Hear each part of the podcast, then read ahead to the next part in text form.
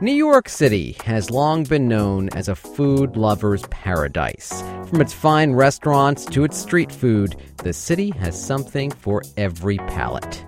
I'm George Bodarky, and this is Cityscape. Our guest on this edition of Cityscape is Cathy Kaufman. Cathy is the associate editor of Savoring Gotham, a food lover's companion to New York City. Cathy, thanks so much for coming into our studio. My pleasure. So, in a word, how would you describe the food scene in New York City? Luscious. Luscious. That's a good word. I think it is luscious because of the extraordinary diversity we have in New York, both ethnicity and uh, haute cuisines in New York, some experimental cuisines. Uh, we've got just an amazing, amazing array. I mean, the stores, the restaurants, it's pretty luscious. So, how has the food scene evolved over the years? Ooh, that's a big question. um, it has evolved both to show new ethnic influences. Uh, I think um, I came to New York in the mid 70s. From where? Uh, well, I was in college in upstate New York and grew up out, uh, just outside the city in New Jersey. And I can tell you, when I moved to New York in 1977, the food scene was just starting to change, but it was still kind of bleak. What you had were these generic continental restaurants that were kind of vaguely French inspired, but they weren't very good. And over the next 10 years or so, by the mid 1980s, you saw this extraordinary uh, development of both higher end ethnic influences in cuisine that made the food scene a lot more interesting. And as neighborhoods, in some senses, unfortunately became gentrified, that also did lead, though, to the uh, explosion of good quality food, not all of it expensive, uh, but just a much greater focus on high quality, well prepared, interesting food. What ethnicities would you say have had the greatest influence on the food scene in New York City? Through time, um, the answer will change. Mm-hmm. If we go back a hundred years, what you would see would be a tremendous amount of German influences, uh, some at that point Italian influence, some Eastern European, largely Jewish influences. What you've seen from the mid 1960s forward uh, has been a real explosion of Chinese influences. There was always some Chinese food made by Chinese emigres from the late 19th century, but starting in the 1960s with changes in the immigration laws, you had an incredible explosion of Chinese food, South Asian food, Southeast Asian foods, certainly uh, South American, especially Mexican influences. Although we still don't have as great Mexican food as some other cities do. That's one place where I think we're improving, but we still have a little ways to go. But it really has been changes in the immigration laws that have uh, changed what the food is like. Follow the immigration patterns, and you'll follow the food. You referenced Chinese food. Now, this book talks about chop suey oh, joints. Yes. And we really don't have chop suey joints per se anymore, right? No. no, not anymore. Chop suey was something that was an incredibly popular rage, fad like thing in the very late 19th through the early 20th century and beyond. And it was a little bit of a joke because chop suey is kind of leftover mishmash of food. I mean, it's something that certainly could be found in a very limited area in China, and it was Chinese immigrants from that area who actually were in the U.S. and introduced chop suey to the American palate. But we have this disproportionate image of chop suey as being the quintessential Chinese dish when it's actually a very small regional subset of food. But because those were the people who were here, they introduced it, and that's when it became a fad, and it seemed. Um, a little dangerous and exotic because you didn't quite know what was in it, and yet it was good. So people enjoyed it and became quite the fad. Now, this book, Savoring Gotham, is jam packed with factoids. Factoids mm-hmm. like those of the chop suey joints, but also facts like the Tootsie Roll mm-hmm. was invented in New York City. It was, and I'll have to be perfectly honest, that was not one of the uh, entries I was responsible for. So I know it was invented in uh-huh. New York, but I really can't tell you much more other than you got to read the entry. Which were among your entries? oh, let's see, things like how about the cronut? You want The to talk cronut, Dominique Ansel. Yeah, let's talk about the cronut a little do, bit uh-huh. because the cronut to me, um, I must confess, I've never had a cronut because I will not get up at 6 a.m. to line up for the privilege of buying one or two cronuts in the morning. I'm just, uh, I like my beauty sleep too much. However, I think it is a brilliant and fascinating look as to how media has changed the way we react to foods and how food fads are created. Because within the space of one week, social media catapulted this item to this cult like status. Um, Ansel was brilliant. He has a Facebook page for the bakery, and he had a birth announcement for the cronut mm-hmm. saying, Something wonderful is happening. Wait for it. Tomorrow it's going to be unveiled. Within six days, he had trademarked the name Cronut. There was a hashtag Cronut Fever that was going around, and he was on Fox and Friends talking about the cronut, and within a month, there were imitators. So, this is something that in this extraordinarily compressed period of time, add the social media, add the fact that he is a superb baker. So even if I have not had the cronut, I am sure it is delicious and worth every penny. And the fact that he made it such a um, exclusive, hard to get item because he was only baking 350 of them a day. You could buy one or two, no more. Uh, and it became this, you know, cult fascination. Uh, now, to be completely fair, he was also terrific about it because he used the fascination for some philanthropic purposes, using it for fundraisers, things like that. So it was not just a super yuppie elite uh, event, although, you know, let's face it, some people allegedly paid others to stand Mm-hmm. on line to buy cronuts for them. I mean, only in New York, right? Yeah, that said, though, do you think that in order to be successful in New York as a chef, as a baker, you also need to be a savvy marketer these days? Or has it always been that case? certainly marketing can help. And I think we've all had the experience of going to restaurants that have had wonderful marketing campaigns and then thinking, eh, the food was not so good. And then certainly I've had the experience of having favorite neighborhood restaurants that do no marketing and eventually they just can't make it.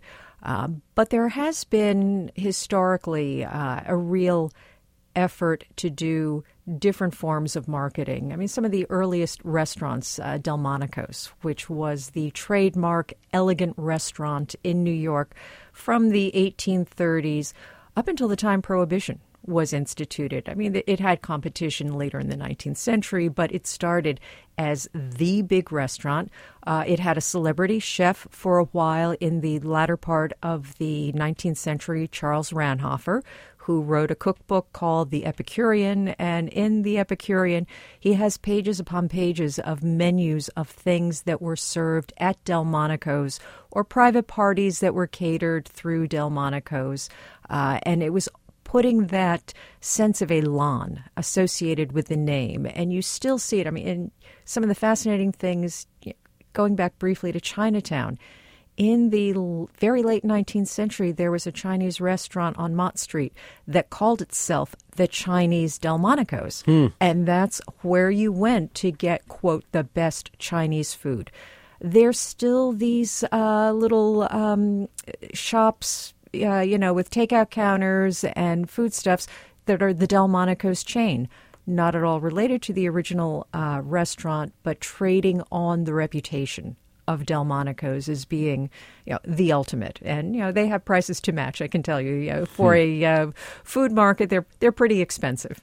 Delmonico's has stood the test of time. Other restaurants in New York City have not. Bickford's gone. Right. Yeah, yeah. Just you know, you can only have so long a run in New York, and Bickford's it it met the end of its rope. That was a family restaurant, right? Uh, it was a family restaurant. Again, not one that I am as familiar with as some others. Um, but you know, there have been so many different family restaurants that have had different uh, runs. I mean, look at the Second Avenue Deli, and that's you know that was a fabulous family-run restaurant. It's moved. It's not the same.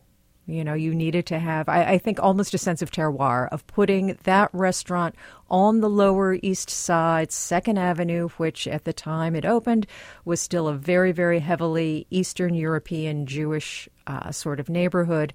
And it really expressed what the surrounding clientele was like. Before there was McDonald's, before there was Dunkin' Donuts, there was Nedick's. Oh, yeah.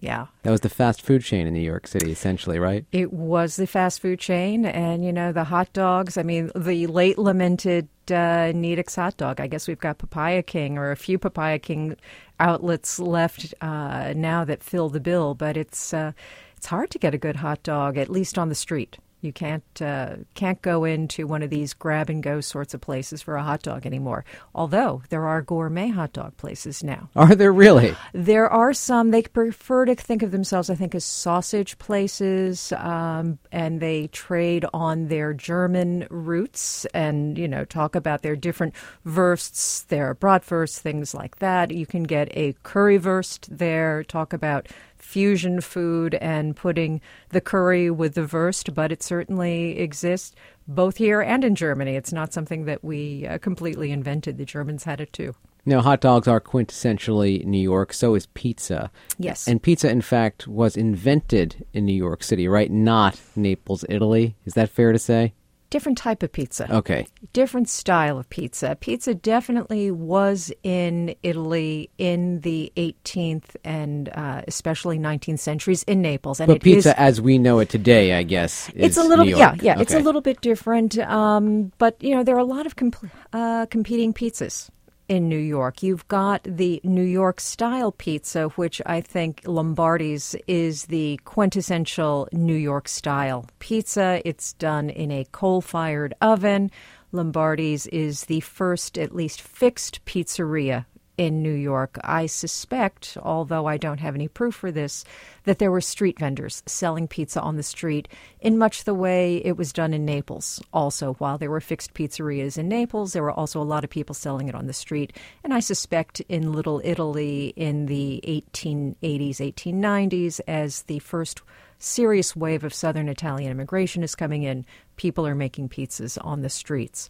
By the time Lombardi's opens in 1905 or 1906, he's actually, Lombardi starts as a baker. And he is in the basement of a food store making the bread and decides, you know what? I'm going to just take this over and turn it into a pizzeria and does the coal fired pizzeria. Uh, one of the things I think is most interesting about Lombardi's as an expression of an American food as opposed to a strictly Italian food, you look at the menu, and the first four add ons on the pizza, they're all meat based. They're prosciutto, prosciutto cotto, uh, meatballs, salamis, you know, that sort of thing. You would never have seen that in Naples at that time.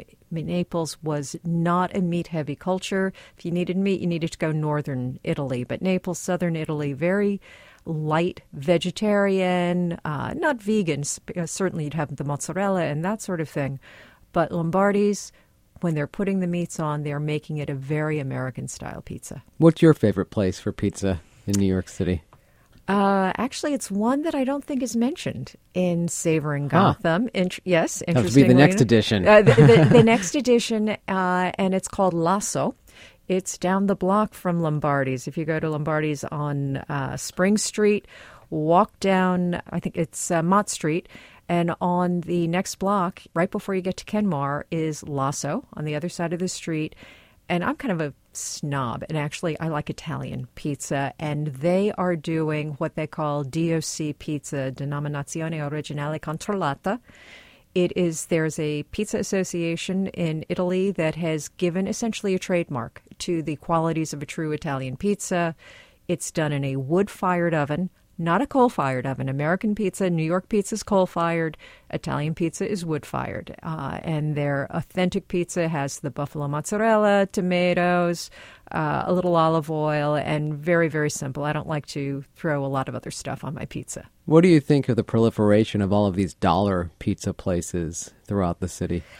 You know what? They're great for a filling food, you know, a quick snack. Um, they may not be the world's greatest pizza, but you know what? They serve an important function because you know food has become, at least on some levels, a little precious, a little shishi, and that's not what New York should be about. We have plenty of room for high end places, but we also need to have plenty of room for lots of fun, filling, reasonably well prepared pizzas and or foods in general. It doesn't have to be pizza. It can be, you know, any one of the what I'll call ethnic foods. I mean, virtually everything at one time or another was an ethnic food. French food is an ethnic food in certain ways. I, you know, I don't think there's any food that you can drain the ethnicity out of it. Uh, but we certainly have plenty of room for that. And we should have that. You mentioned that pizza was once sold on the street. It was a street food. That's a rich history here in New York City. Absolutely. Selling food on the street. Absolutely. Uh, the street vendors, I mean, that was quite a political issue, actually. Uh, by the time you got to the 1930s and 1940s, the streets were. Uh, in certain neighborhoods, the Lower East Side, were so jam packed with street vendors uh, and for obvious reasons, it was a very low capital investment, so recent immigrants would be able to afford to have uh, a little push cart or a little stall. But it was a problem with traffic. I mean, suppose, you know, there was a fire someplace and the fire trucks couldn't get through because of all of the street vendors. Uh, so Mayor LaGuardia actually was one of the proponents of getting the street vendors off of the street and into covered markets. And in the uh, very late uh, 1930s, you know, basically just the turn of 39 to 40, uh, a number of the covered markets uh, opened that moved the street vendors inside. The Essex Street Market was where so many of the Lower East Side vendors uh, ended up going. And it had a, a definite impact on people's uh, shopping habits. Um, there was one story I read about uh, so many of the Jewish street vendors moved into Essex Street uh, and as some of the Jewish uh, people moved out of the Lower East Side through you know, economic advancement to the Upper East Side and beyond, there was still what they called the mink coat trade. On Sunday night, women in the mink coats would come down with their drivers and get their pickles and whatever else they hmm. needed for a little taste of home. But they're not doing the daily shopping. I mean, that's part of what was interesting about street vendors. They're serving a need for people who don't have big kitchens, have limited or no refrigeration. They need to do their shopping on a daily basis or a you know every other day sort of basis. And those street vendors were there and making it very accessible uh, to do that. I think it's one of the interesting things that you still see people shopping on a pretty much daily basis in Chinatown. And I think a lot of those apartments in Chinatown Many are being gentrified, but some of them are still very, you know, old style tenement crowded without uh, great uh, kitchen storage mm-hmm. facilities. So you've got people who are, do- who are doing their shopping uh, on a daily basis, going and you know getting the fish, the meat, the whatever the perishables are going to be, and you know cooking it that day. You talked about people buying pickles. Now, pickles were once a plenty on the Lower East oh, Side when yeah. the Jewish population was very large there. Now, I think there's like one pickle guy I left. So, the pickle yeah. guys yeah, yeah, the pickle on guy. Essex Street. Yeah, yeah, and they're wonderful. But as people move around, obviously the markets are going to adjust to whomever is coming in. Part of the I won't call it a problem, but part of the issue is that, you know, pickles, you get them jarred, they'll last a long time. Pickling is a preservation technique. You don't have to go and buy your pickles every day, although the ones, you know, the half sours that are still kind of crisp and tasty, those you do want uh, pretty fresh and they're delicious. But it's just something that has fallen off as you know populations move and you know different things have come in and you've got you know a lot of uh, Latino stores. I mean, that's one of the interesting things. You walk into the Essex Street Market now. First, it's a quarter of the size that it was in the 1940s. It's much, much smaller. There had been four buildings that had been brought together to create the market, and now it's down to one building. It is half yuppified, fabulous organic produce, grass fed meats, amazing cheeses, and half of it is very um, comparatively inexpensive. Uh, Latino products, you can get, you know, your huge prayer candles, just all sorts of things that you walk in and you realize you are in a very, very different uh, space from what you might think of as the yuppified Manhattan. It is not the yuppified Manhattan. There's still enclaves uh, that are fascinating to look at, shop at, and you know you see these huge, you know, 25 pound bags of rice that people are buying. It's a staple. It doesn't go bad, and you can buy a 25 pound bag of rice or a 25 uh, pound bag of masa. What borough would you say is the most exciting right now when it comes to cuisine? Oh, it's got to be Queens. And I say that just because of the extraordinary diversity that you have in Queens. Um, what you may not have is some of the haute cuisines. That's that's le Brooklyn, as they uh, like to say. It's become so terribly uh, fashionable. Uh, so I, I would say, in terms of just trying things that you have not had before. There is a tremendous increase in the amount of Himalayan rim cuisines, which have been very, very hard to find until the past oh, five years or so. So if you want some uh, Nepalese food or Tibetan food, uh, go for the Nepalese. The Nepalese tend to be better cooks than the Tibetans. The momos are a little heavy, uh, but the rice dishes that are part of the Nepalese kitchen are really quite lovely and uh, delicate. So you go out to Jackson Heights and that area and um, find you know virtually anything that you could possibly want, other than classic French or, you know, a gastropub. You're not going to find that out there. But if you want to really travel without taking a passport, go out to Queens. We talked about Dominique Ansel. We mentioned Delmonico's. But who are among the other most influential names in New York City food history, would you say? Oh, boy. Well, I think Craig Claiborne did a huge amount in food history because he professionalized restaurant reviewing and he really changed the game and changed what the food pages were like in the New York Times. First, it was changing the gender associations. The food pages had always been women's pages. There had been women editors, and I don't mean to uh, denigrate uh, Clementine Paddleford or any of the women who were writing, but suddenly having a male voice writing for the Times created a certain level of respect. Uh, his uh, ability to uh, review restaurants very knowledgeably. Uh, he had some culinary and hospitality training, so he was bringing uh, a certain professionalism uh, to the process. I think he's someone that really, really changed the way we looked at food and the way media reacted to food, and the two feed on each other. The Zagats were also game changers in New York City. They were tremendously uh, influential because they were the first crowdsourcers. You know, they would allow people to give their reactions to food. Uh, they managed to edit these down into a collective public opinion, and it really started to react against the Craig Claibornes and the Mimi Sheratons and all of the restaurant reviewers who had a monopoly on judging what was a fine restaurant. Or when I say fine, I mean interesting, good quality, not necessarily the highest, most expensive, because you know, all of the restaurant reviewers took joy in finding the kind of hole in the wall that was serving terrific food at very reasonable prices.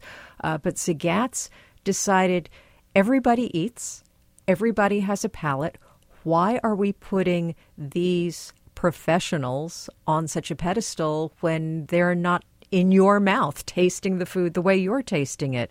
And, you know, Zagat's first with the print media and now with so much of the online stuff, uh, it has really shifted the way uh, people look at food. And I think it's also a very generational uh, shift. I see people who are significantly younger than I am think that crowdsourcing is the best way to go about finding a good restaurant. Uh, I've been around a while and I still tend to like to go with a professional reviewer.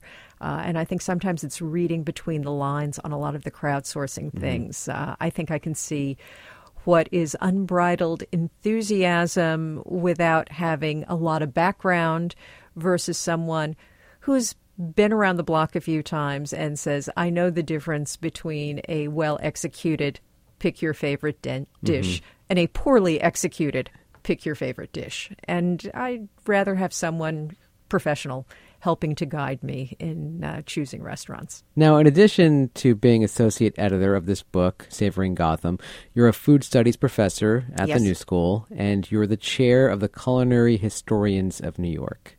That's correct. So, safe to say, food is just your thing, huh?